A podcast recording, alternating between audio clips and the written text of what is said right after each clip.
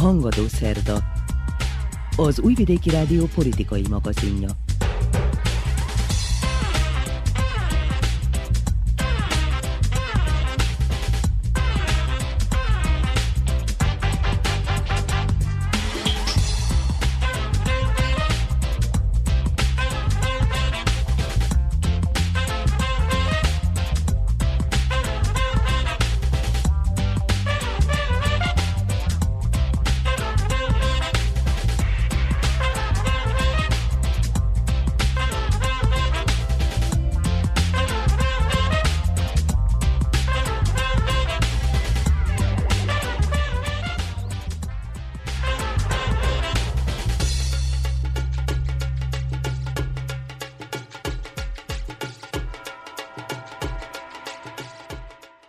Köszöntöm hallgatóinkat a mikrofonnál Muci Szántó Márta.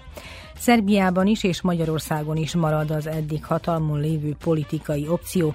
Alexander Vucic nyerte a szerb elnök választást, pártja, a szerb haladó párt pedig a parlamenti választást vasárnap Szerbiában. Ördög Tibor a Budapesti Nemzeti Közszolgálati Egyetem államtudományi és nemzetközi tanulmányok karának egyetemi docense a beszélgető társam. Jó napot kívánok! Jó napot kívánok! A választás a témánk, a szerbiai és a magyarországi. Kezdjük talán a szerbiaival. A szerbiai elnökválasztás az nem hozott változást. Igen, a kutatási papírforma az, ami az eredmények láttán is megvalósulhatott. Nagyjából arányaiban ugyanúgy Alexander Vucic körülbelül 60%-át a szavazatoknak sikeresen megszerezte már az első fordulóban, és a 2017-eshez hasonlóan a második helyen az ellenzék jelöltje 19-18%-ot zsebelt be, úgyhogy óriási a különbség az első és a második helyezett között is. És ez mit jelent, hogy most az Európai Unió vagy Oroszország közötti lavírozás az tovább fog folytatódni? Hát valójában igen, mert hogy ez is a döntésnek egy következménye, hogy a polgárok valójában mellett döntöttek, hogy ezt a hintapolitikát vállaló politikust támogatják a jövőben is, Úgyhogy úgy tűnik, hogy se nem a nyugati elköteleződés, még voltak olyan jelöltek, akik meg Oroszország pártiak voltak, ők még kevesebbet kaptak, hanem Alexander Vucic személye az, ami most a külpolitikában is döntő. Tehát egy ideig úgy tűnik marad a, a kelet és nyugat közötti egyensúlyozás. A kérdés az, hogy itt a orosz-ukrán háború miatt ez meddig valósulhat meg, hogy az Európai Unió meddig nézi el Szerbiának, hogy a külkapcsolatait nem hangolja össze az Európai Uniós elvárásokkal. Igen, pont ezt kérdeztem volna, hogy ezt most meddig lehet egyáltalán folytatni. Azt hittük, hogy eddig se lehet, viszont eddig is lehetett, de most azért van egy új körülmény. Igen, egy új körülmény, viszont még mindig nem tudjuk, hogy meddig lehet, mert hogy ezt a, az élet írja, és valójában az Európai Unió is azért óvatosan áll ehhez a kérdéskörhöz, mert nem szeretné sem a nyugat-balkáni országokat elriasztani az integrációtól, és akár Oroszországnak odalökni ebben a, a, a játékban, amit folyik a nagyhatalmak között is, úgyhogy ők is óvatosak, és nem biztos, hogy még eljutának ebben a jelenlegi helyzetben odáig, hogy választás elé állítják Szerbiát, de azért próbálnak nyomást gyakorolni és óvatosan rábírni arra, hogy próbáljon távolodni Oroszországtól, különösen azért is, mert hogy gazdaságilag már az Unió az első számú legbefolyásosabb partnere Szerbiának. Hét csoportosulás került be a szerbiai parlamentbe, három jobboldali szélsőségesnek is számító párt. Miért történt ez meg?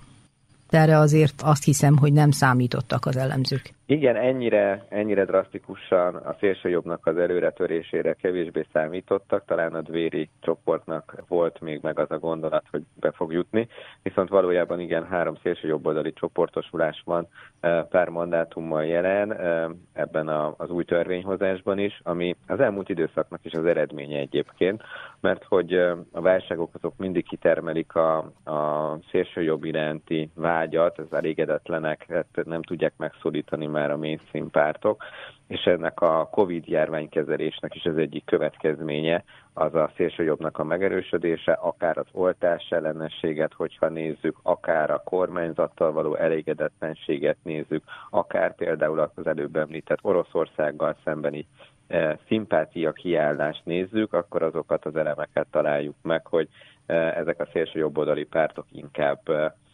ezeknek a szavazóknak, a kiábrándult szavazóknak, radikális szavazóknak a, a, a szavazataira számítanak, és, és úgy tűnik, hogy ez sikeres is volt, ahogy mind a három csoportosulás bejutott a parlamentbe, Érdekes, hogy például a radikális párt viszont nem jutott be, aki hasonló nézeteket vallott, viszont az ő szavazataiknak az abszolút száma is azért nőtt, de nem volt elegendő ahhoz, hogy parlamenti mandátumot eredményezzen számukra, míg vannak új elemek is, akik bejutottak a szélső jobb szárnyán a parlamentbe.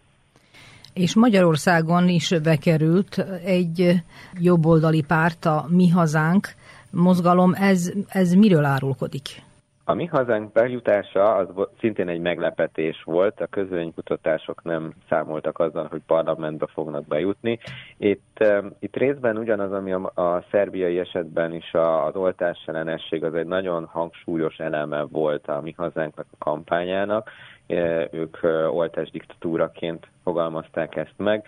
A, ami, ami a támogatásokat jelenti, illetve egy másik fontos elem is úgy tűnik, hogy kirajzolódik, az pedig a, a a jobbik szavazóknak az átpártolását jelentette. A mi hazánk az a jobbikból alakult az ottani kiválókból, és úgy tűnik, hogy egy jelentős részét a jobbik szavazóknak elvitte a mi hazánk mozgalom. Ez talán az ellenzéki összefogásnak a szavazatszámainak a csökkenésében is látható, hogy a mi hazánkat eh, támogatták, és azt a megszólalásokat, amik történtek. Magyarországon úgy tűnik, hogy mindig is lesznek olyan csoportok, akik vevők a, a szélső jobbra, akár milyen konfliktus alakul ki, akkor a radikálisok mellé tudnak állni, és úgy tűnik, hogy folytatni fogják a mostani parlamentben is a, a mi hazánk mozgalomnak a képviselői majd a politizálást, és azt is egyébként bejelentették már, hogyha olyan eset van, akkor a fidesz fognak azonos szavazatot megvalósítani, tehát a szélső jobb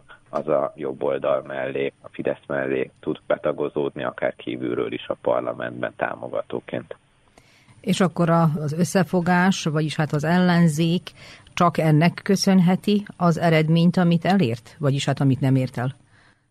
Hát ezzel több ok is benne van. Az egyik az részben az, hogy a Jobbik nem tudta a vidéki szavazóit mozgósítani és megtartani. Ez a ez az összefogás, ami, ami létrejött, úgy tűnik, hogy ebből ők nem érezték magukének a szavazója jobbiknak, és elpártoltak tőlük, de voltak számos olyan elem is, ami, aminél a, a kevésbé hangsúlyos kampányok jelentek meg, és az emberek nem tudták, a képviselőjelöltjék nem tudták megszólítani a, a polgáraikat, voltak kampánytechnikai problémák is úgy tűnik most már, ami, ami az alacsonyabb támogatottságot eredményezni. Tehát nem egy kiegyensúlyozott kampányok volt, hanem elég hullámszerűen történik mindez. Többen is elmondták, hogy például az előválasztás idején történt az eredményhirdetésnél egy kis lanyhulás, amit nem kellett volna meghagyni például, ami, aminél a szavazók egy része elpártolt és hát megvan az is, hogy nem mindegyik párt állt ki közösen, és akár a másik pártnak a jelöltjét is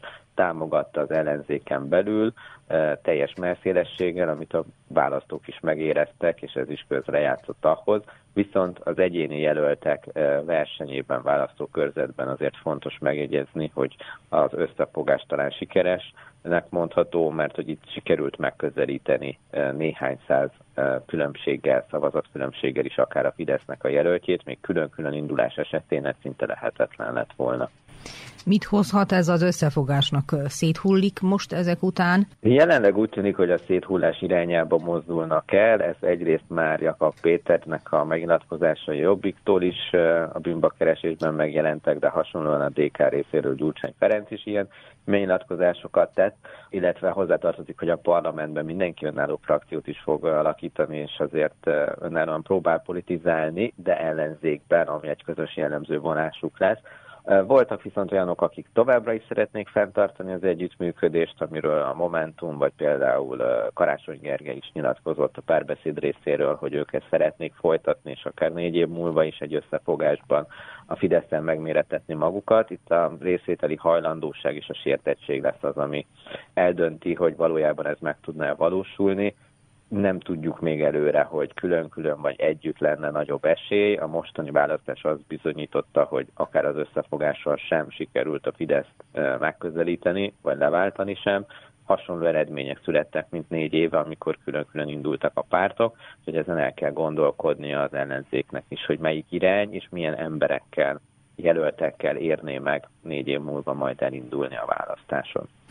És akkor az, hogy a Fidesz kétharmaddal nyert, ez azt jelenti, hogy a Fidesz politizálását igenis ilyen mértékben támogatják a polgárok, vagy hogy az összefogás, amit az imént elmondott, olyan volt, amilyen?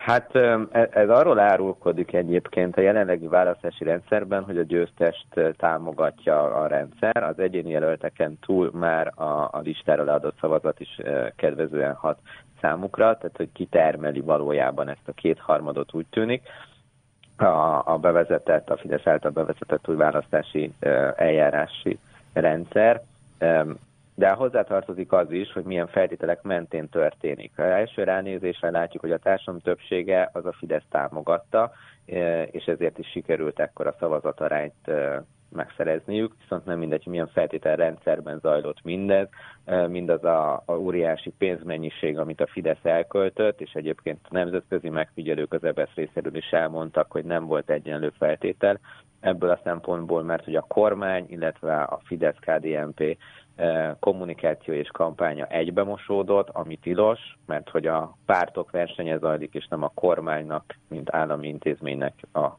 versenye zajlik ebben az esetben, tehát ez egyenlőtlen feltételt jelentett a pénzek, befektetései, a Fidesz 13-szor több pénzt költött a kampányra, mint amit az ellenzék meg tudott valósítani. A média felületnek az egyenlőtlensége, ami szintén beletartozott, tehát aki nem tudja eljutatni a az elképzeléseit, a programját a polgárokhoz, arra nem is fognak szavazni, míg mások, akik eljutnak, azokról hallanak, és ez megtörténik a támogatás. Tehát vannak az egész rendszerben olyan elemek, amelyek az egyenlő feltételeket nem valósítják meg, és egyébként ezt is kimondták az EBSZ képviselői részéről, hogy az egyenlő választási jog, az elv, az megbomlott a magyar választás esetében, például a a határon túli szavazatok esetében már ez az egyenlőséges sérült, úgy tűnik az ő megfigyeléseik alapján. És akkor mindez, amit elmondott, ez tulajdonképpen Szerbiáról is elmondható? Pontosan, ez egy nagyon nagy hasonlóság, ami már évek óta zajlik Szerbia és Magyarország között, ugyanolyan aránykülönbségekkel, ugyanolyan feltételekkel e, zajlik mindez, e, úgyhogy óriási hasonlóságok vannak Szerbia és Magyarország között aminek eh, rendszerbeli azonosságai is vannak természetesen. Szóljunk a belgrádi választásokról is. A belgrádi választások azért alakultak érdekesen, mert hogy egyik csoportosulásnak sem sikerült többséget szerezni, és most úgy tűnik, hogy majd koalíciós társra lenne szükség ahhoz, hogy valaki is többséget tudjon alkotni. A haladók úgy tűnik elveszítették a fővárost, és egyébként ez is egy hasonlóságnak tűnik még most a, a, a magyar fővárossal Budapesttel kapcsolatban, de még kérdés, hogy ez merre fog elbillenni a, a megalakulás után. Ez egy fontos következmény, a, például a haladók számára, hogy a fővárost úgy tűnik, hogy nem teljes melszélességgel támogatja őket, és az is, hogy merre fog elbillenni majd ez az együttműködési lehetőség. Ha nem sikerül megállapodni, akkor viszont egy előrehozott választást kell tartani újra a fővárosban, hogy eldőljön ez a kérdés is. Az pedig kérdéses, hogy kedveze majd a haladó pártnak. Igen, hogy a haladó pártnak, vagy a, az ellenzéknek, vagy ki lesz az, aki aki a második körben is meg tudja szólítani őket, vagy ugyanez a padhelyzet alakul ki egy újabb választás esetén is, még az is előfordulhat, hogy a polgárok már pedig ugyanezt szeretnék eh, a szavazataik arányaiban, és akkor a politikusoknak el kell gondolkodni, hogy ha ennyire a polgárok ilyen véleményen vannak, akkor hát, hogy az együttműködés az egy fontosabb elem, mint a saját érdeknek a megvalósítása. És akkor engedje meg még egy kérdést a végére. Érvénytelen lett a népszavazás Magyarországon. Ez miről árulkodik? Igen, mind a négy kérdésben, amit a kormány kezdeményezett, érvénytelen lett, vagyis a polgároknak nem megfelelő száma járult az urnák elé, ezért eredménytelennek is kellett értelemszerűen nyilvánítani. Úgy tűnik a nagyon magas érvénytelenül leadott szavazatok alapján, hogy a társadalomnak a jelentős része az nem értette egyet azzal a négy témával, amit a kormány szeretett volna megkérdezni, illetve hozzátartozik, hogy mindezekről egyébként már jogszabályok is szólnak, tehát okafogyottá váltak a kérdések, másrészt pedig értelmetlennek vélték a polgárok ezeknek a kérdéseknek is a a, fel, a tárgyalását egyáltalán, hogy nem ezek a legnagyobb problémák. Ami érdekes következmény lehet, hogy a kormány hogyan viszonyul ezután ehhez a témakörhöz, vagy akár ezekhez a jogszabályokhoz is. Amikor 2016-ban a migrációval kapcsolatban elfogadtak egy törvényt, és utána a, a kvótákat meg is kérdezték a polgároktól, akkor a polgárok a népszavazáson egyetértettek a kormányzatnak az álláspontjával, és ekkor ezt fel is használták az Európai Unióban retorikai célból, hogy a társadalom többsége az mögöttük áll, és ezért van szükség a migrációs kvótának a elutasítására. Most kérdéses, hogy ugyanezen ez a logika mentén igen fel fogják-e használni, és akkor megváltoztatják azokat a törvényeket, amelyekkel úgy tűnik, hogy a társadalom nem értett egyet, és elutasította a kormánynak ezt az álláspontját, vagy szép csendben elhallgatják majd ennek a népszavazásnak az érvénytelenségét. Úgy tűnik, hogy jelenleg a kommunikációban ez zajlik. Azt hangsúlyozza a kormányzati oldal, hogy a nemek győztek, többségében 95%-ában, 96%-ában, és elfelejtik megemlíteni, de egyébként ez egy érvénytelen népszavazás volt, még hogyha a többség azt is mondta, hogy egyetért a kormánynak a az álláspontjával. Úgyhogy a népszavazásban úgy tűnik, hogy a Fidesz nem győzött, bár korábban azt mondták, hogy ez is egy fontos cél a népszavazáson és a Fidesz kérdéseinek a támogatása, de a társadalom nem értette egyet ezzel, és a civileknek a felszólításával értette egyet, hogy érvénytelenül kell szavazni egy érvénytelen kérdésre. Nagyon szépen köszönöm.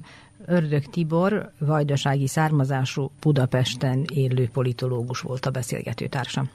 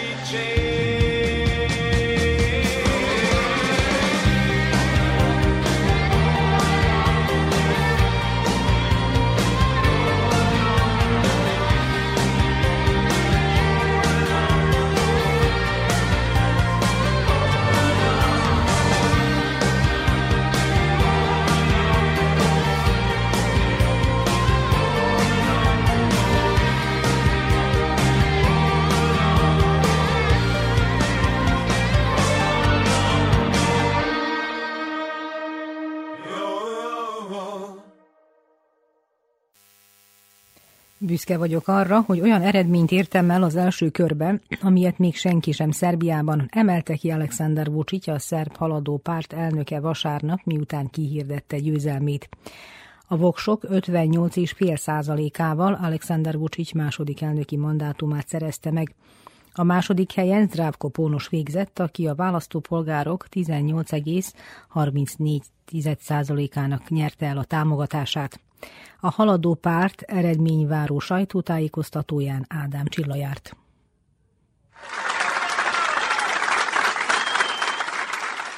Így köszöntötték az elnök jelöltet és a listavezetőt a párt újbelgrádi székházában megtartott eredményváró eseményen. Alexander Vucic hangsúlyozta, bestéseik szerint vasárnap Szerbiában 3 millió 840 ezren járultak az urnákhoz, ami szerinte igencsak sok, sőt legtöbb az utóbbi időben. Újságíróknak elmondta, becsléseik alapján az elnökválasztáson az első körben megszerezte a szavazatok csak nem 60%-át, az Alexander Vucic együtt mindent elérhetünk lista pedig 44%-os támogatottságot élvezett a parlamenti választásokon. Ponosan sam na činjenicu što sam uz podršku svih ovih divnih ljudi uspeo da uradim nešto što niko u Srbiji nije nikada uspeo. Végtelenül büszke vagyok arra, hogy a mellettem álló kiváló emberek támogatását élvezve sikerült elérnem valamit, amit még Szerbiában eddig soha senkinek sem sikerült, és ez számít, emelte ki Vucic. Mint fogalmazott, az elnökválasztáson több mint 2 millió 245 ezer szavazatot kapott, ami jócskán túlszárnyal azon, amennyit első körben valaha is megszereztek az elnökjelöltek Szerbiában. 2 miliona i 250 hiljada, tako da ja mislim da to govori o velikoj podršci naroda. A parlamenti választásokon elért eredmény kapcsán kifejtette, a csaknem 44 százalék 124-125 mandátumot jelenthet pártjának. A számokból ítélve a határon vannak ahhoz, hogy egyedül kormányt alakítsanak, azonban, mint fogalmazott vasárnap este, a Vajdasági Magyar Szövetséggel már elegendően lesznek a kormányalakításhoz. Zadovoljan sam što su ljudi ogromnom broju izašli i što su potvrdili demokratsku prirodu srpskog društva. Elégedettséggel tölt el, hogy a polgárok ilyen nagy számban szavaztak, és ismét megerősítették a szerb társadalom demokratikusságát, emelte ki. Mint mondta, az ukrajnai háború egyik hatása az volt, hogy a szerbiai közélet drámaian jobbra tolódott, és a szerb kormány visszafogott fellépése a vártnál gyengébb választási eredményt hozott. A politikus arra utalt, hogy a hivatalos Belgrád ugyan elítélte azt, hogy Oroszország bevonult Ukrajnába, ám nem vezetett be szankciókat Moszkva ellen, míg több jobboldali párt és koalíció is határozottan kiállt Oroszország mellett, és ezek a választási listák a vártnál jobb eredményt tudtak elérni. Vucic úgy fogalmazott, a jövőben is az ország érdekeit tartja szem előtt, és csak azokkal hajlandó tárgyalni, akik hasonló elvek mentén politizálnak. Verujem da su pred nama brojni izazovi, ali da je za Srbiju najvažnije da ima dobre odnose u regionu. Nem kétséges, hogy kihívásokkal teli nehéz időszak vár ránk, de az ország számára a legfontosabbak a jó kapcsolatok a régióban, másfelől, hogy továbbra is az Európai Unióba vezető úton maradjunk, de ezzel párhuzamosan ne romoljon meg a kapcsolat azokkal az országokkal, amelyekkel baráti viszonyt ápolunk, hangsúlyozta Vucic. Hozzátette, az előttünk álló négy-öt évben komoly és nehéz munka vár rájuk, ami után a polgárok ismét értékelhetnek, dönthetnek. A szerb haladó párt és Dragan Gyilasz listája, ez a kettő érezte meg legjobban az egymás közötti ellenségeskedés következményeit. A többiek ezt kihasználták, fogalmazott Vucic. Ono što je pred nama, to je da moramo da se potrudimo u narednom periodu da uradimo još više stvari, još mnogo stvari. Iz ovoga sam naučio da su dela važna. Az vár ránk, hogy a következő időszakban arra törekedjünk, hogy még sok mindent tegyünk. Megtanultam, hogy a tettek és az eredmények a fontosak. Ott, ahol nem voltunk jók, ahol két lista nagy és heves csapásokat szenvedett el, ez pedig a milistánk és Dragan Gyilasz listája, az egymás közötti veszekedéseink miatt ezt a többiek kihasználták, félreálltak, könnyű helyzetből ütöttek az egyikre és a másikra is, és könnyű pontokat szereztek, tette hozzá.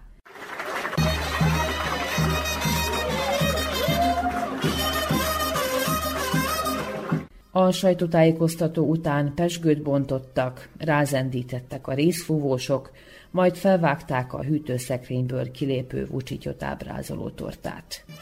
Minek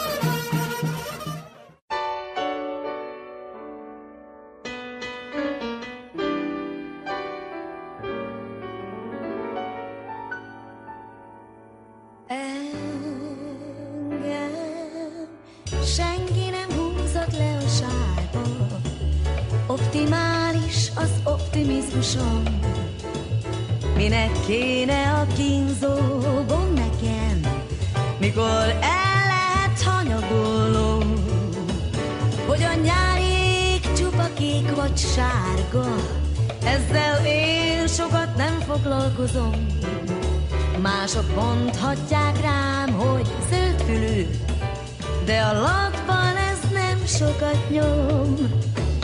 A profiták szerint nagy baj lesz itt megint a világ vége, hol közel. Én nem vitatkozom az optimizmusom, ezt nem hihetik úgysem el.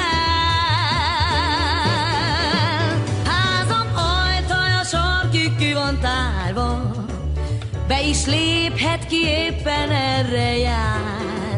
Bár egy kis naív, ez a balga szív, senki nem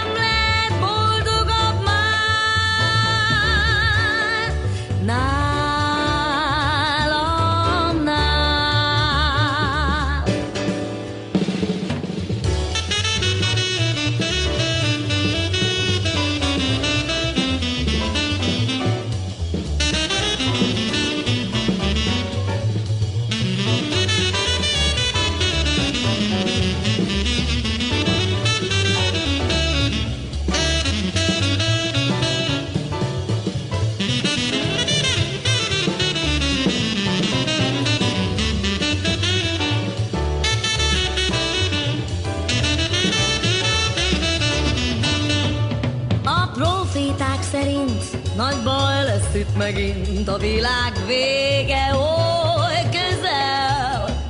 Én nem vitatkozom az optimizmuson, ezt nem hiheti úgysem el. Házam ajtaja sarkig ki van tárva, be is léphet ki éppen erre jár. Bár egy kis naív, ez a balga szív, senki nem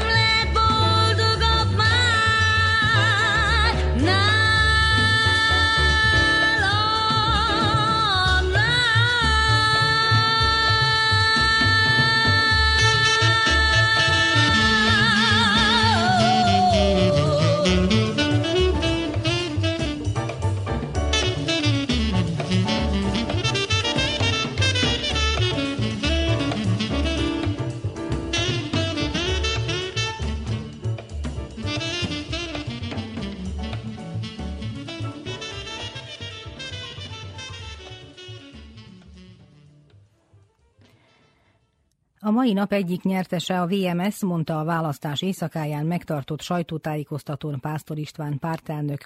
Arról beszélt, hogy középtávon mindhárom választás nagy mértékben meghatározza a vajdasági magyar közösség jövőjét. Azt szerették volna, ha Magyarországon továbbra is a Fidesz-KDNP irányítaná az országot. Szerbiában Alexander Vucic, eddigi államfő, már az első fordulóban megnyerni, megnyerni az államfőválasztást, a VMS legitimitása pedig változatlan maradna. Mindhárom célt sikerült teljesíteni, szögezte le Pásztor. Pásztor István pártelnökkel Szakál Laura készített interjút a sajtótájékoztató után vasárnap. Két országban, három választásban volt érdekelt a Vajdasági Magyar Szövetség, illetve a Vajdasági Magyar Közösség. Beszéljünk először is az elnök választásról. Mi a véleménye, hogyan kommentálja az eredményt? Folyamatosan a kampányban arról beszéltünk, hogy mi már harcedzettek vagyunk, és sok mindent láttunk és csináltunk, de olyat még nem, hogy ugyanazon a napon két országban három olyan választás van, amik középtávon négy-öt évre meghatározzák a mozgásterünket, és talán nem túlzó azt állítani a jövőnket. Ezért mondták sokan az elmúlt napokban, hogy a mai napon végül is a szavazók jövőt választanak. És ilyen szempontból kell értékelni azt gondolom ezt a mai napot, illetve ilyen szempontból kell eh, értékelni a mai napnak a hozadékát. Ez nem elsősorban vagy kizárólag a Vajdasági Magyar Szövetség szempontjából volt fontos. A Vajdasági Magyar Szövetség itt érdekérvényesítés szempontjából egy eszköz. Ez azt gondolom, hogy elsősorban a magyar közösség szempontjából volt fontos, ha úgy tetszik, nem csak itt Szerbiában, hanem úgy egyáltalán. Ennek a három választásnak eh, nehezen tudna az ember a fontossági sorrendjét fölállítani, mert mind a három egyformán fontos. Ami a köztársasági elnök választást illeti, mint köztudomású, nekünk most önálló magyar jelöltünk nem volt, mert nem olyan a politikai pillanat, nem olyan a politikai helyzet, hanem inkább olyan, hogy észszerű és racionális az a döntés, amit meghoztunk, hogy a mostani köztársasági elnök egyik beterjesztői, egyik javaslói voltunk. Alexander Vucicnak a jelölését támogattuk starttól.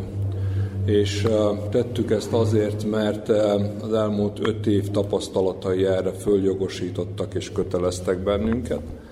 Tettük ezt azért, mert sok olyan ügyet sikerült előre mozdítani, ami neki köszönhető, és tettük azért is, mert a két ország között, a magyarok és a szerbek között olyan folyamatok indultak el, amelyikben ő neki eddig is meghatározó szerepe volt, és meggyőződésünk, hogy csak akkor tudjuk ezeket az ügyeket közösen sikerrel előrevinni, hogyha a folyamatosságot és a folytonosságot biztosítjuk. Ezért támogattuk őt első pillanattól kezdve, és ilyen szempontból a mai nap mindenféleképpen sikeresnek nevezhető mert az első fordulóban megközelítőleg 60%-os támogatottsággal nyert. A számok azt bizonyítják, hogy nem csak verbálisan támogattuk őt, hanem hajdasági magyar szavazók meghallgatták a tanácsunkat, és majdnem annyi szavazatot kapott jóformán, annyi szavazatot kapott a lista is, mint amennyivel föltételezzük hogy támogatták az ő jelöltségét, mert a VMS-re és a haladópártra leadott szavazatok összes, összessége az esetek túlnyomó többségében egybeesik azzal a számmal, amit ő jelöltként kapott. Úgyhogy ilyen szempontból mindenféleképpen kipipálható a mai nap, és azt gondolom, hogy ez megerősíti a Vajdasági Magyar Szövetséget, és megerősíti a Vajdasági Magyar Közösséget, mint egy mint egy szavatartó, szavahihető partnert és közösséget. Ami a parlamenti választásokat illeti, annak folyamán is elmondta már, hogy a legitimitás megőrzése volt az elsődleges cél, ami sikerült is, hiszen önálló frakciót tud alakítani. Elégedettek-e az eredménnyel? Elégedettek vagyunk, ha bár hogy hát megelőzően valaki azt kérdezte volna tőlünk, hogy akkor hogyan fog alakulni a politikai mező a mai választásokat követően, szerintem nem nagyon lett volna ember, aki eltalálta volna. Ugyanis a mai parlamenti választások eredményeképpen alapjaiban változott meg a politikai paletta, és ennek tükrében kell én szerintem értékelni a Vajdasági Magyar Szövetség eredményét. A mai napig a Szerb parlamentben kettő lista volt, és volt egy pár kisebbségi lista. Többek között a Vajdasági Magyar Szövetségé is. És a Vajdasági Magyar Szövetségnek, a Szerb Haladó Pártnak és a Szerb Szocialista Pártnak ilyen böhöm nagy parlamenti többsége volt. Az volt várható, hogy ez a, ez a többség ez megmarad. Ezzel ellentétben az történt ma, hogy a szavazók akaratának eredményeképpen 7 lista van, plusz 5 kisebbségi. Ezen belül a Hajdasai Magyar Szövetségnek is listája van. a dolgok mostani állása szerint a Vajdasági Magyar Szövetségnek sikerül majd önálló parlamenti frakciót létrehoznia. Ebben a pillanatban nem tudjuk, hogy az öt mandátummal lesz, vagy pedig hattal, de a frakció szempontjából mindegy, a dolgok mostani állása szerint a hat tűnik valószínűbbnek. És ami teljesen újszerű, hogy nincsen egyetlen egy politikai erőse a szerb parlamentben ma, amelyik önállóan létre tudna hozni eh, egy parlamenti többséget, vagy kormányt. Ez azt gondolom, hogy a legitimitás szintjét eh, szinten tartja, vagy fölértékeli. Vajdasági Magyar Szövetségnek mindenféleképpen sikerült azt a legitimitást megőrizni, amit eh, célul tűzött ki saját maga elé. Úgyhogy ilyen szempontból elégedett vagyok, függetlenül attól, hogy ebben a pillanatban nem tudjuk a pontos végeredményt, nem tudjuk a szavazatszámot se, de eh, kísérve a terepről jövő információkat, számokat, nagyon sok helyen gyakorlatilag eh, azok az elvárások, amiket megfogalmaztunk, megvalósultak, sőt vannak olyan több kormányzatok, amik nagyon fontosak hosszú távú politizálás szempontjából, talán még jobbak is az eredmények. De mindent összevetve azt gondolom, hogy a politikai mező átalakulását figyelembe véve a szavazatszám mára másodlagossá vált a tegnapihoz képest. És ami a magyarországi választásokat illeti, Orbán Viktornak, a Fidesz-KDNP-nek sikerült elérni ilyen a kétharmados többséget. Fontosnak tartom, fontosnak tartottuk kezdetektől fogva, hogy a Fidesz-KDNP negyedik mandátumába is folytatni tudja a kormányzást Magyarországon. Meggyőződésünk, hogy ez jó a magyar nemzetnek, meggyőződésünk, hogy jó a két ország kapcsolatának, és jó a regionális stabilitás szempontjából is mindenféleképpen jó a vajdasági magyar közösségnek, mert eh, folytatni tudjuk azt a nemzetépítést, kapcsolatépítést, térségépítést, amit az elmúlt 12 évben elkezdtünk. Mi ehhez a Fidesz győzelemhez jelentős mértékben hozzájárultunk, ugyanis eh, eh, mint egy 70 ezer, valamivel több mint 70 ezer olyan kettős állampolgárságú személy van akinek van magyarországi szavazati joga. A mi tudomásunk szerint az embereknek mintegy 75%-a élt a szavazás adta joga.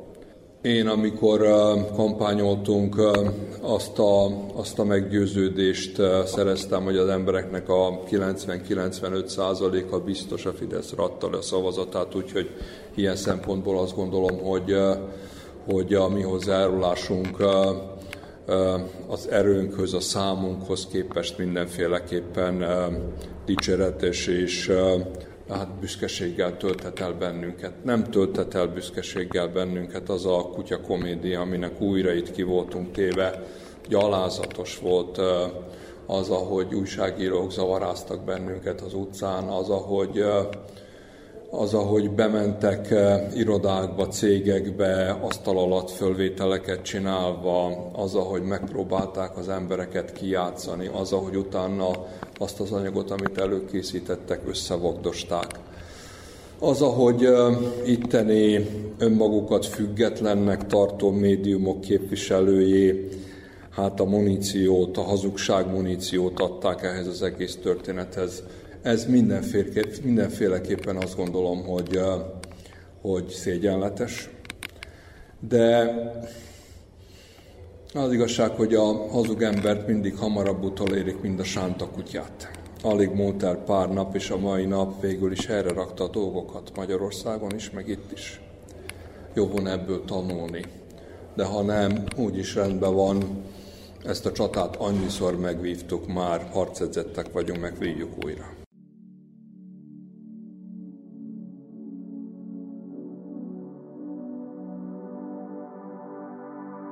Ezt látnod kell, most mi jövünk végre.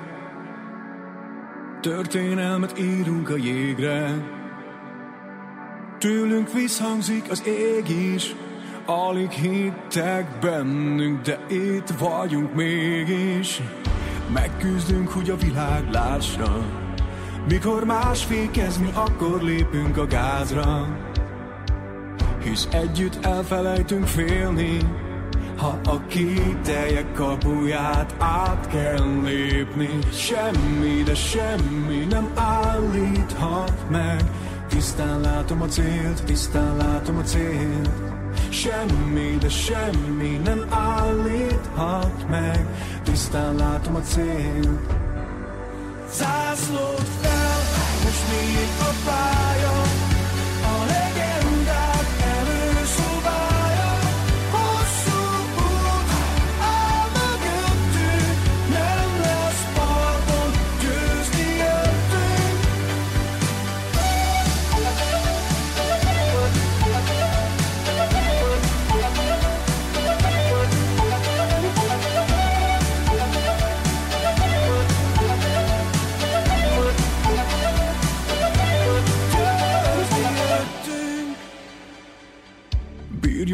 a szemünk serebben. Rég megtanultuk, nincs lehetetlen.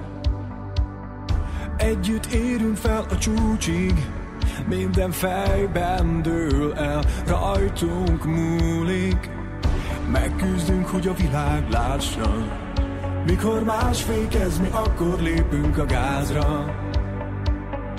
Érzem, mindig is erre vártunk Végre teljesülhet minden álmunk. Semmi, de semmi nem állíthat meg. Tisztán látom a célt, tisztán látom a célt. Semmi, de semmi nem állíthat meg. Tisztán látom a célt. Zászlót fel, most még a pálya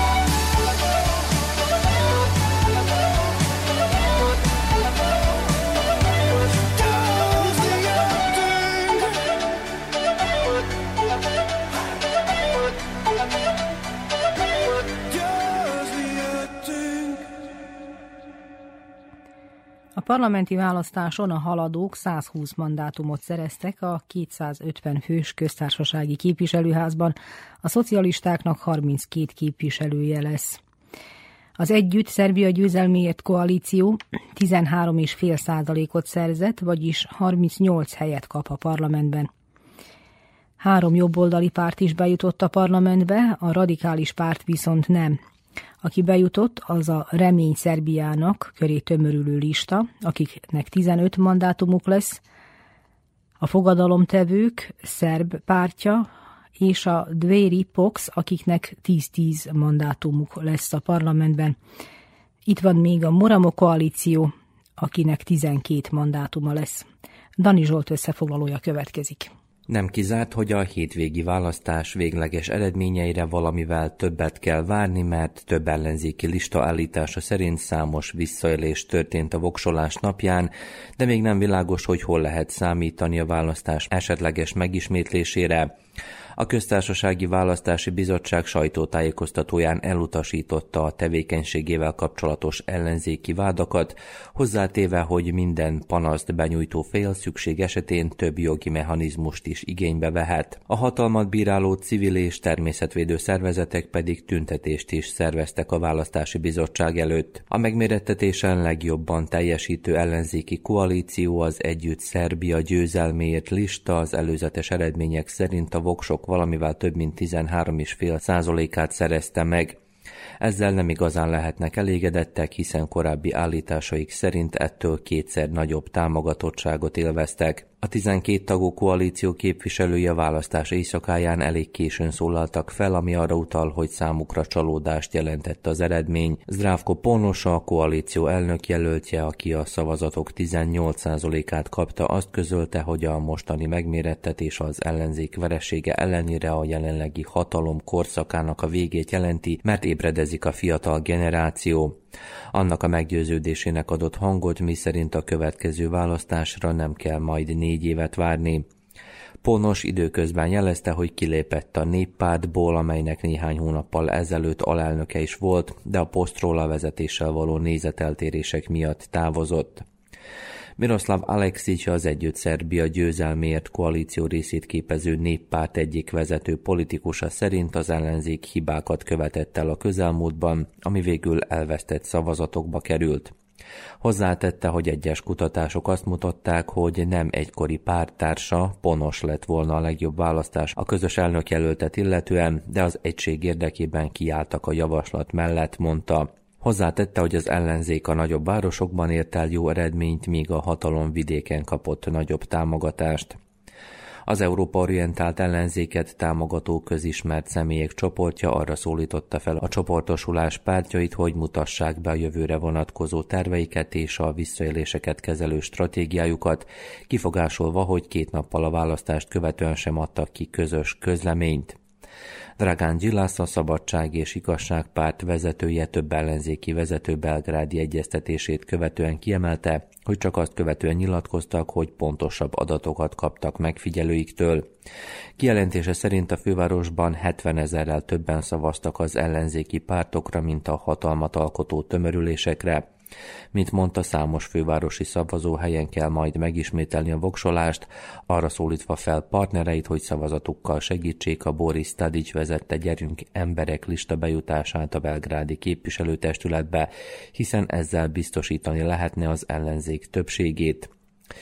Gillász a partnerekkel való tárgyalás követően arról is tájékoztatott, hogy a tárgyaláson résztvevő pártok ígéretet tettek, hogy nem lépnek szövetségre a haladókkal a fővárosban. Az egyeztetésen hasonló üzeneteket fogalmazott meg a bal közép és zöld politikát népszerűsítő Móramok koalíció is. A remény, azaz a NÁDA nevet viselő koalíció a parlamenti voksoláson közel 5,5 százalékos eredménnyel a második leginkább támogatott ellenzéki lista lett. Milos Jovanovics a koalíció elnökjelöltje szerint elérték alap céljaikat, azaz képviselőket szereztek köztársasági és belgrádi szinten. A jobboldali tömörülés vezetője szerint a fővárosban lehetséges az együttműködés a többi ellenzéki párttal, ám erre nem kell számítani a köztársasági parlamentben. Egyben elutasította a haladókkal való együttműködés lehetőségét. A királypárti hazafias koalíció vezetője Bosko Obrádovics is az ellenzék azon szövetségkötését sürgette, amelyel át lehetne venni a hatalmat a fővárosban. A lista viszont csak néhány tized százalékkal lépte át a három százalékos választási küszöböt. Cáfolta a NÁDA koalíció azon állítását, miszerint nem lenne hajlandó az együttműködésre. A hazafias blokk üzenete szerint közel nyolc évtized után a parlamentbe kerültek olyan képviselők, akik a királyság visszaállításáért harcolnak majd. A törvényhozásba bejutott még a Závetnic, illetve fogadalomtevő jobboldali lista. Vezetője Milica Gyurgyevics Stamenkovski kiemelte, hogy ők az egyetlen párt, amely önállóan indulva lépte át a küszöböt. Elmondása szerint nem módosítanak programjukon és nem is lépnek koalícióra más tömörülésekkel. Az idei voksolás során nem sikerült a parlamentbe jutás a radikális pártnak, illetve az elég volt párt által vezetett szuverenista mozgalomnak sem, de számos kisebb tömörülés is képviselő nélkül maradt. Elemzők a napokban pedig arra a kérdésre keresik a választ, hogy minek köszönheti támogatottságának növelését a számos hazai jobboldali párt, Egyesek az ukrajnai háború okozta megosztottság számlájára írnák az orosz párti politika erősödését, míg mások szerint a kisebb nacionalista pártok előretörését a jelenlegi hatalom lépései okozták. A kisebb jobboldali tömörülések, becslések szerint összesen akár 200 ezerrel is több szavazatot kaptak, mint két éve. A törvényhozásban így a nemzeti politikára alapozó listákból lesz a legtöbb, míg az Együtt Szerbia győzelmért inkább centrista pártokból áll, a Mórama környezetvédők ideológiája pedig baloldalinak számít. Szakértők szerint ez a felállás az eddigiektől jócskán eltérő parlamentet eredményez majd.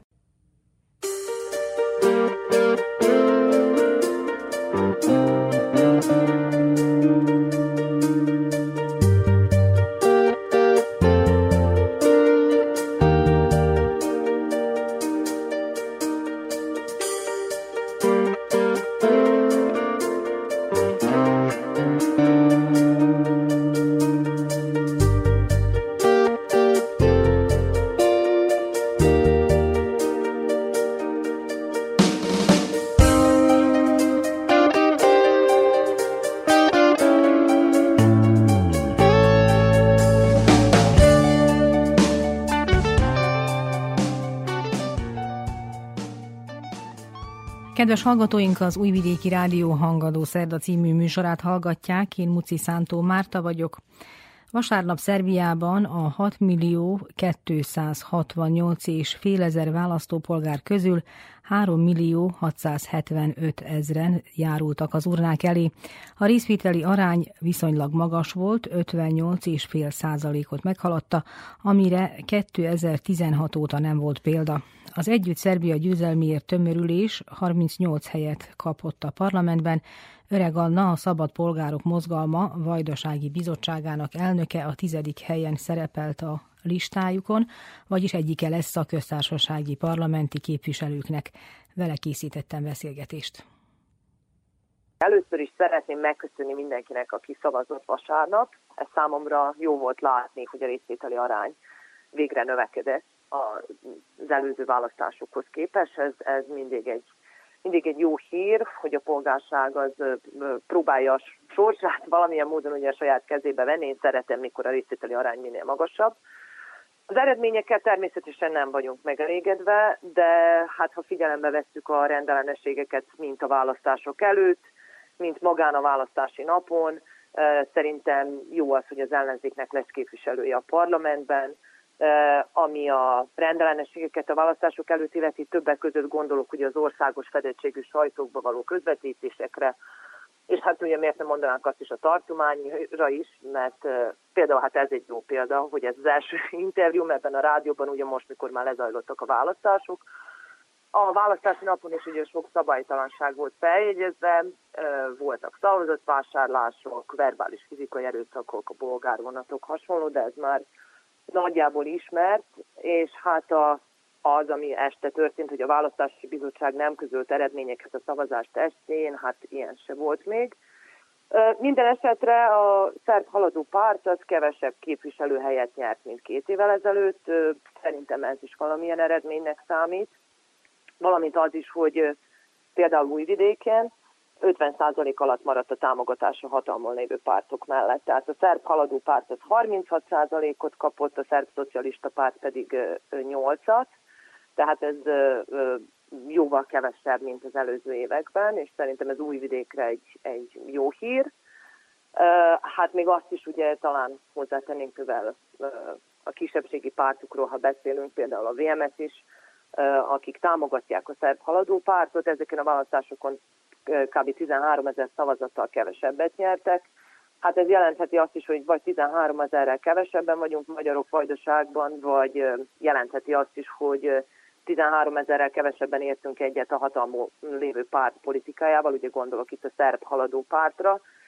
Akárhogy az egyik eset se jó, és hát szerintem a magyarok érdeke is ugye ott van, ahol a polgári értékek vannak.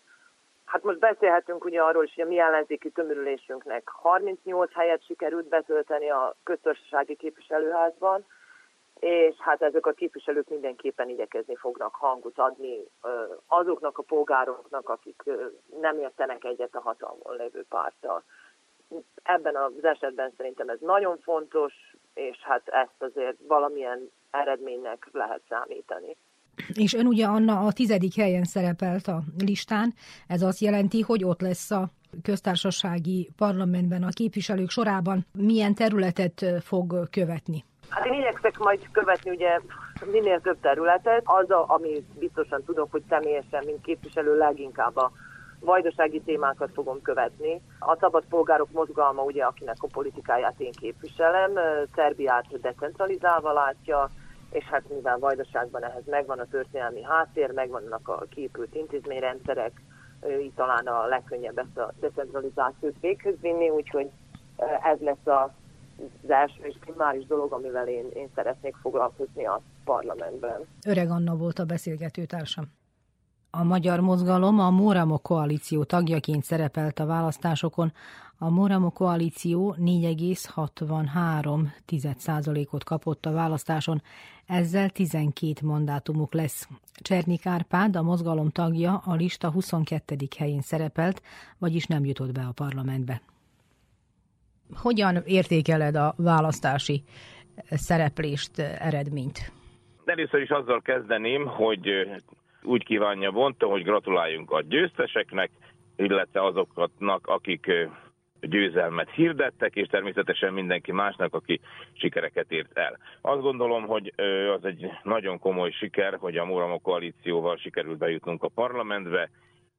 Ilyen ellenszélben, ennyire lejtő pályán ilyen eredményt elérni, azt gondolom, ez mindenképpen kielégítő és megnyugtató. Nyilván itt most utólag panaszkodni, hogy a választási feltételek nem voltak megfelelőek, csalások voltak, a média totális fölénye mellett kellett nekünk valamiféle kis helyet kiharcolni magunknak. Ezekre hivatkozni így utólag én azt gondolom, hogy felesleges. Tudtuk, hogy így lesz, tudtuk, hogy ezek lesznek a szabályok, és beszálltunk a ringbe, azt gondolom, hogy ez mindenképpen egy bátor lépés volt, és hogy nem volt semmiféle szégyenkezni valónk nincs. Az, hogy most már azért ez a koalíció a parlamentben szerepel, ez talán egy nagyobb szereplési esélyekre ad alkalmat. Feltételezhetően, de hát ez nyilván ez majd a holnap kérdése lesz, hogy ez milyen lehetőségeket tud számunkra nyújtani. Mindenképpen mi tovább folytatjuk az együttműködést. Azt gondolom, hogy ha nem is direkt módon, de tudjuk képviselni azokat az értékeket, amelyek számunkra fontosak a magyar közösségen belül, és így azt gondolom, hogy eredményeket is el tudunk érni. Nyilván most nagyban átrendeződött a politikai paletta, Természetesen mindenki elégedett, és mindenki azt mondja, hogy elégedett az elért eredménnyel, de azt gondolom, hogy a hatalmi koalíció, a hatalmi szerkezetek bizonyos mértékű visszaszorulásra kényszerültek, ez pedig azt gondolom, hogy nyíltan kimondható, hogy az ellenzék sikerét bizonyítja. Még ilyen súlyos, súlyosan lejtő pálya és ilyen egyenlőtlen feltételek mellett is azt gondolom, hogy sikerült eredményeket elérni. Azt jelenti, hogy a magyar mozgalom az továbbra is marad ebben a koalícióban? Természetesen maradunk ebben a koalícióban, és szeretnénk a munkánkat tovább folytatni, szeretnénk építkezni, ahogy ezt eddig is tettük. Nyilván, hogy a, akinek igaza van, nem mindig győz, és aki győz, annak nem mindig van igaza. Ebből az alapfeltételezésből kiindulva mi továbbra is töretlen lelkesedéssel folytatjuk a munkánkat. Köszönöm szépen, Csernik Árpád volt a beszélgető Nagyon szépen köszönöm is, üdvözlöm a hallgatókat, és minden jót. Világra jöttünk, ugyanúgy, ahogy más. Hogy meg sem köszöntük, nem kell, hogy bánts. Hisz a gyermek még fél, és csak arra figyel, ahol a fény él. A felnőtt is félet, s néha nem szól ezért, és közben reszket a holnapokért. S van ki bátran kiáltja, ne fog be a szám, mielőtt szólnék. Sose áll fel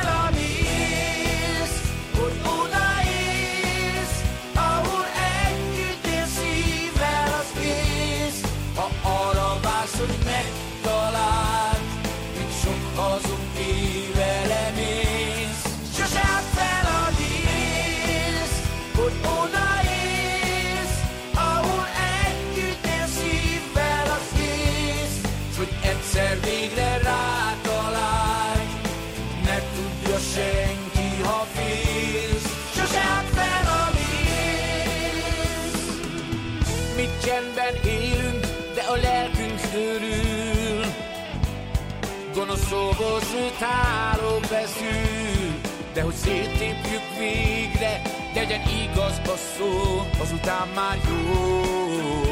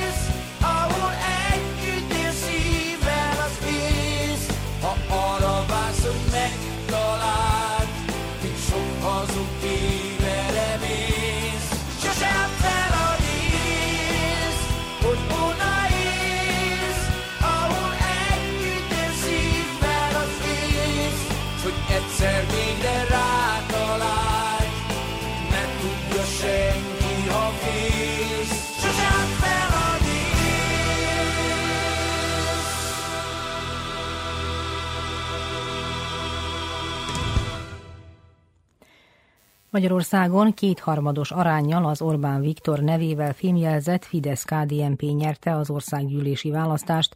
A pártszövetség négy egymást követő országgyűlési választáson aratott ezzel győzelmet. A Fidesz-KDNP 135 mandátumot birtokol, az összefogott ellenzék 56-ot, a Mi Hazánk hetet. A győzelem szinte minden lehetőségét kimerítettük, mondta Orbán Viktor, a Fidesz elnöke vasárnap este Budapesten. A kereszténydemokrata politika, a konzervatív polgári politika és a hazafias politika győzött, mondta, és azt üzente Európának, hogy ez nem a múlt, ez a jövő. Beszédéből következik részlet. egész jól nézünk ki. Egyre jobban nézünk ki. Talán még sohasem néztünk ki olyan jól, mint éppen ma este. Kedves barátaim, hatalmas győzelmet arattunk. Akkora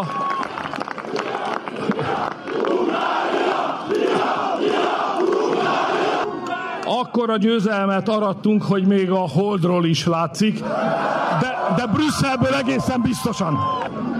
Jó mulatság, férfi munka volt, jó volt veletek harcolni, mindenkinek köszönöm, amit beletett ebbe a ma esti győzelembe, mindenkinek köszönöm a jó kívánságokat, az üdvözleteket, a bátorításokat, a hátba veregetéseket, a munkaórákat, és akik imádkoztak értünk, azoknak pedig külön is köszönöm, hogy gondoltak rám.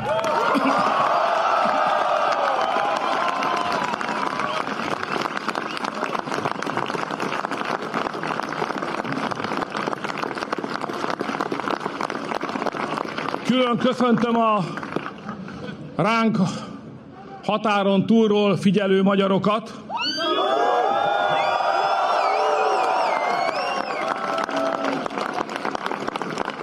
Köszönjük, hogy segítettek, mert így kaptunk egy esélyt, hogy mi is segíthessünk nekik. Külön köszöntöm azokat, akik ma Kárpátalján magyarok. Azt üzenjük, hogy ne féljenek, tartsanak ki, az anyaország velük van. Először is köszönetet kell mondanom a magyar választópolgároknak, és csak annyit tudok mondani most nekük, hogy mindent meg fogunk tenni annak érdekében, hogy megszolgáljuk a bizalmat, amit ma este tőlük kaptunk. Tudjuk, hogy a szerénység a legfontosabb. Minél nagyobb a győzelem, annál nagyobb szerénységre van szükség, és valljuk be, hogy ma este van is mire szerénynek lenni. Köszönetet szeretnék mondani az önkénteseinknek több mint százezer, több mint százezer önkéntes dolgozott az elmúlt napokban azért, hogy ma este közösen ünnepelhessünk. Köszönjük nekik! Nem, nem robotok, nem zsoldosok, hanem önkéntesek, akik szeretik a hazájukat, és ezért hajlandóak voltak vállalni a kockázatot és a nehéz munkát. Tisztelt Hölgyeim és Uraim, kedves barátaim, ez most nem az okoskodás ideje, a, ez a boldogság estéje. Engedjünk szabad folyást az érzelmeinknek. De annyit talán...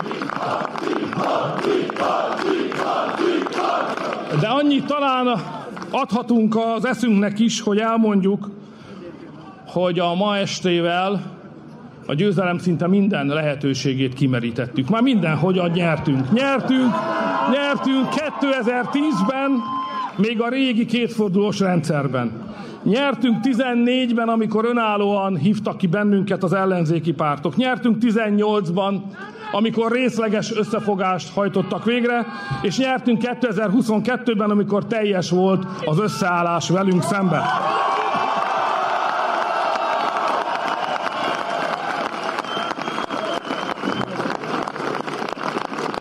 Azt meg majd tanulmányozni kell, és ha nem sikerül választ találni, akkor meg kell kérdezni a jó Istentől, hogy az hogy van, hogy pont akkor nyertünk a legjobban, amikor mindenki összeállt ellenünk.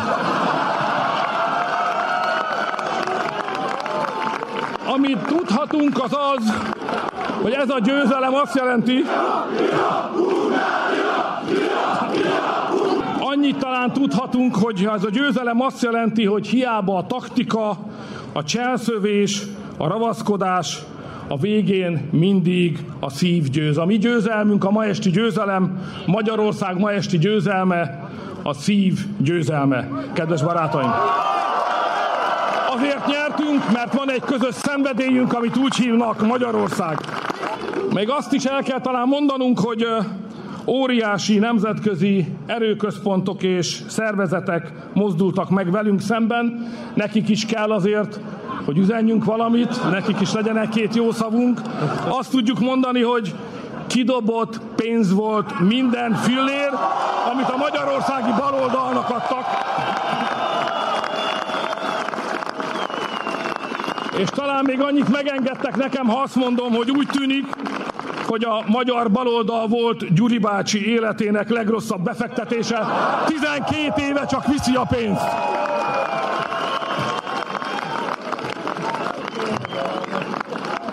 Kedves barátaim, ez a győzelem azért is marad majd emlékezetes talán életünk végéig, mert most kellett a legnagyobb túlerővel megküzdeni. A baloldal itthon, a nemzetközi baloldal körös körül, a brüsszeli bürokraták, a soros birodalom minden pénze szervezete, a nemzetközi fősodratú média, és a végén még az ukrán elnök is. Ellenfelünk egyszerre még sosem volt. De hiába a rengeteg pénz és hiába a túlerő, ha összefogunk, nem lehet bennünket megállítani. Emlékezzetek, a békemenet járvány utáni első nagy találkozóján, október 23-án mondtuk el együtt, hogy nincs annyi pénz, amely megállíthatna bennünket, és ha mi összefogunk, akkor a legvastagabb falon is át fogunk menni. És mielőtt megvedne bennünket az Isten hidege, még annyit szeretnék mondani önöknek, hogy nem engedtük, hogy a kudarcos múlt visszatérjen, megvédtük Magyarország függetlenségét és szabadságát, megvédtük Magyarország békéjét és biztonságát, és bár még nem ismerjük az eredményeket, de remélem, hogy megvédtük a gyerekeinket és a családjainkat is.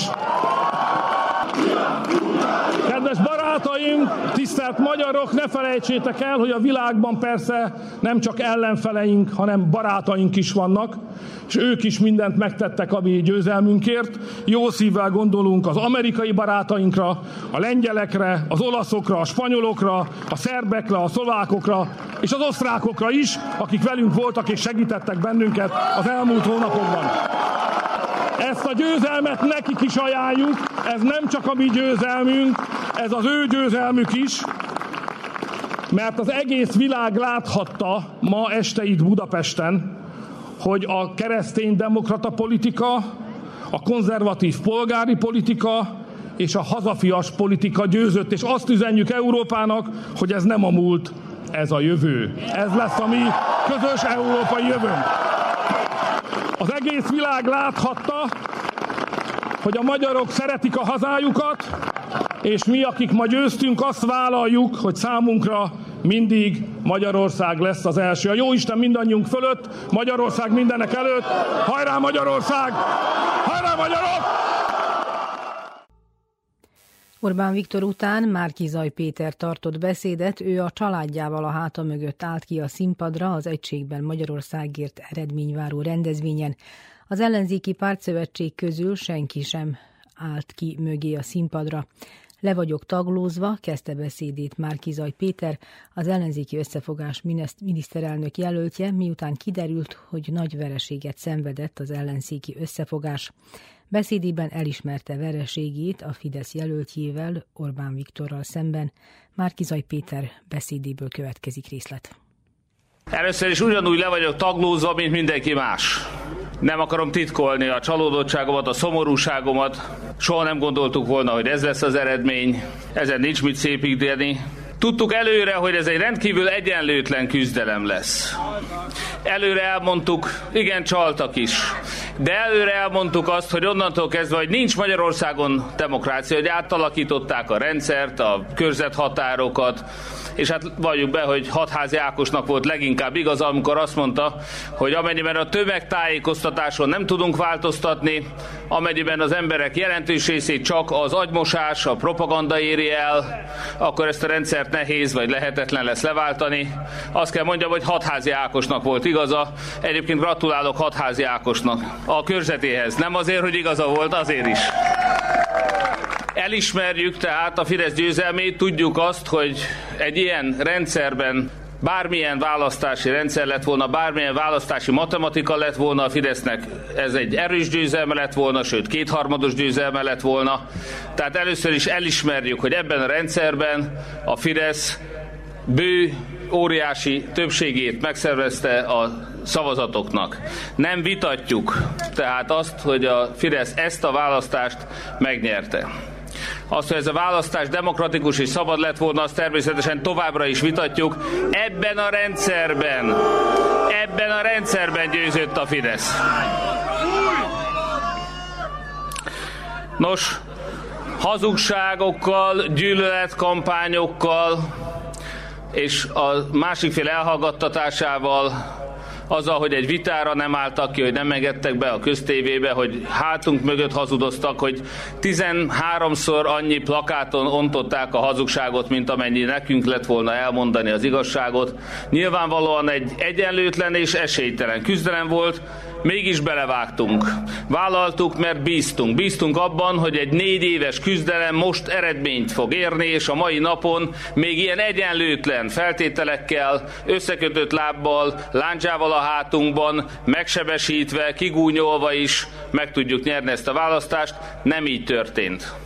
A történelem tanúsága az, hogy nem csak Milosevic volt minden másnál népszerűbb, amikor éppen a NATO bombázta Jugoszláviát, Szerbiát, hanem valószínűleg Hitler is kétharmados többséget kapott volna az oroszok által immár körbekerített Berlinben 1945 áprilisában. Tudomásul kell vennünk, hogy a propaganda az, amely megnyerte ezt a választást a Fidesznek, nem a tisztesség és nem a becsület.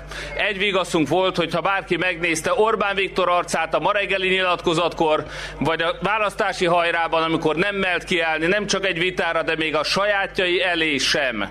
Legfeljebb egy kis székre állva, zárt körű megbeszéléseken, találkozókon egy csöpetnyi vigaszt adott nekünk, hogy még egy ilyen rendszerben is legalábbis félt. Orbán Viktor félt. Orbán Viktor rettegett attól, hogy elveszíteti a hatalmát.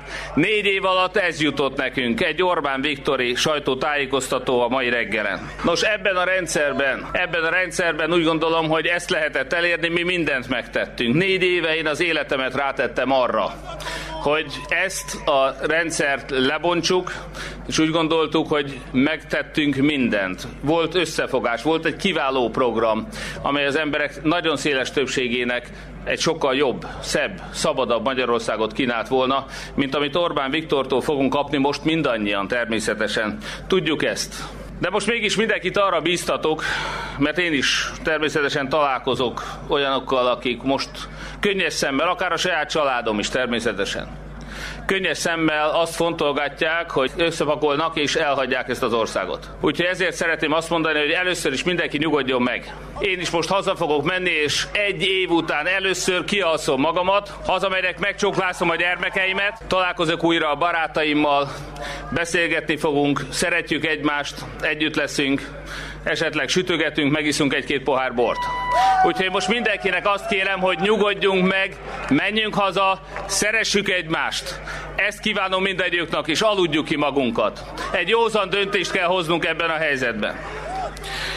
Legfontosabb, hogy tiszta lelkiismerettel állunk most nem csak a magyar nemzet ítélőszéke előtt, de ami nekem még fontosabb, a jó Isten előtt. Mi tiszta lelkiismerettel mondjuk azt, hogy mindent megtettünk az elmúlt egy évben és az elmúlt négy évben, és én ezt köszönöm mindenkinek.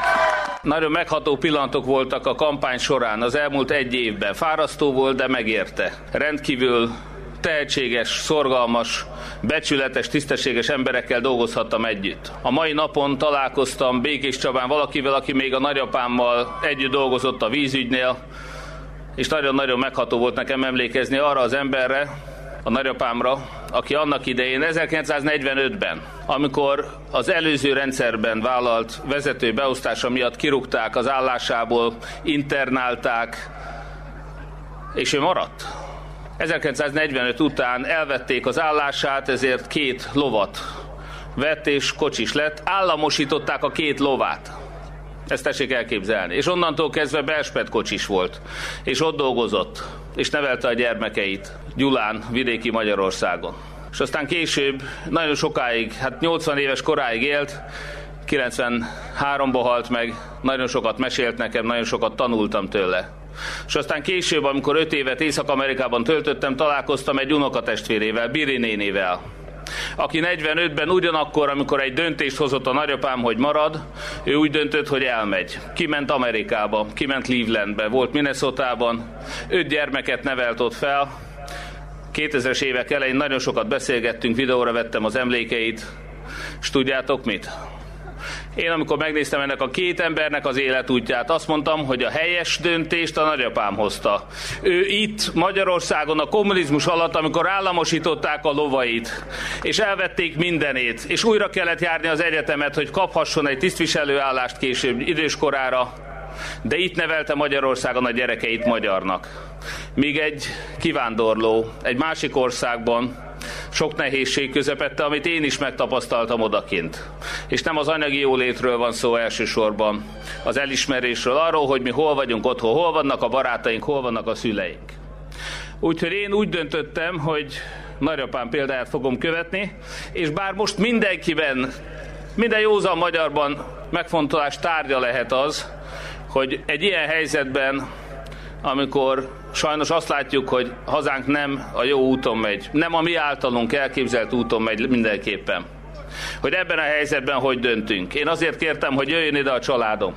Itt áll az én hét gyermekem. Mi maradunk!